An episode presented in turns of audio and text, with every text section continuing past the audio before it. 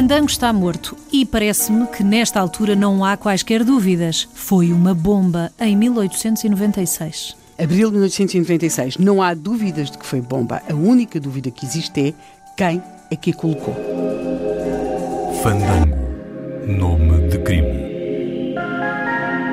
Para além de não se saber quem é que colocou, deve procurar-se também a razão. Por que é que se colocou uma bomba no carro de Fandango? Há, digamos que, duas teses no terreno. Estamos em 1896. A forma como se investigava era muito diferente daquela como se investiga hoje, ou até como se passou a investigar 20 ou 30 anos depois. Isto, basicamente, isto baseava-se muitas vezes em algumas intuições e em muita prisão com muito interrogatório.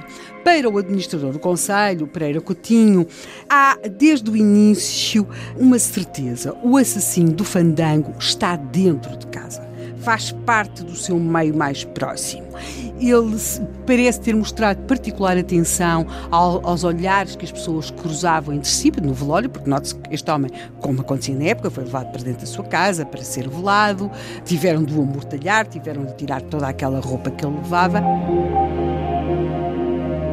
Pereira Coutinho estranha. Estranha, por exemplo, que o Fandango não tenha consigo a sua carteira. Porque ele, tinha ele saiu de casa de certeza com carteira por uma razão. Ele pagou aos homens. E os trabalhadores da quinta, uh, das quintas a quem ele pagou, lembram-se que ele tinha a carteira. Sim, isso é absolutamente verdade. A carteira podia ter, ter, ter, voado, ter desaparecido com a explosão. Mas há, há, ali um detalhe a quem na altura ninguém ligou muito. Algum do conteúdo da carteira, uns papéis que estariam dentro da carteira, Apareceram? uns dias depois terão aparecido. A verdade é que o administrador do Conselho, a certa altura, de facto, tem, comunica para Lisboa o que tinha acontecido e comunica para o governador civil e até pede que lhe mandem de Lisboa dois agentes de polícia para o ajudar nas investigações.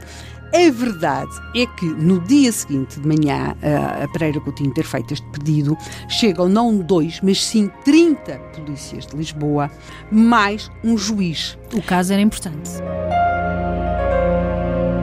estes polícias e este juiz, os polícias não teriam muita opinião, mas o juiz tinha uma forte convicção que nesta bomba e em tudo isto havia mão de anarquistas. Mas porquê anarquistas com fandango? Bem, uh, Como é que o caso não, não sabiam, mas achavam que sim, que uma bomba teria de ser obra de anarquistas.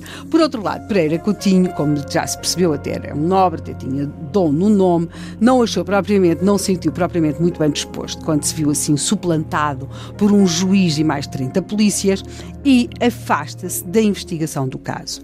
E, portanto, a, a, a hipótese que, que, ele tinha suscitado de que o assassino do Fandango estivesse muito próximo dele e estivesse entre os seus próximos foi afastada e seguiu a tese da procura dos anarquistas com os tais 30 agentes que ido de Lisboa, mais o devido juiz, e que de facto vão para o terreno e vão até para o terreno com o secretário Miguel Paes de Fandango, interrogam, interrogam, interrogam, interrogam, conseguem alguns testemunhos que não apontam propriamente para os anarquistas, mas para algo às vezes um pouco próximo, que eram a, a hipótese de haver trabalhadores que estivessem malquistos com fandango. Hum.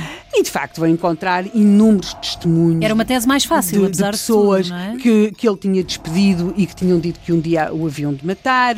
Havia também sempre aqueles problemas das extremas, das terras, do, das vizinhanças, dessas coisas.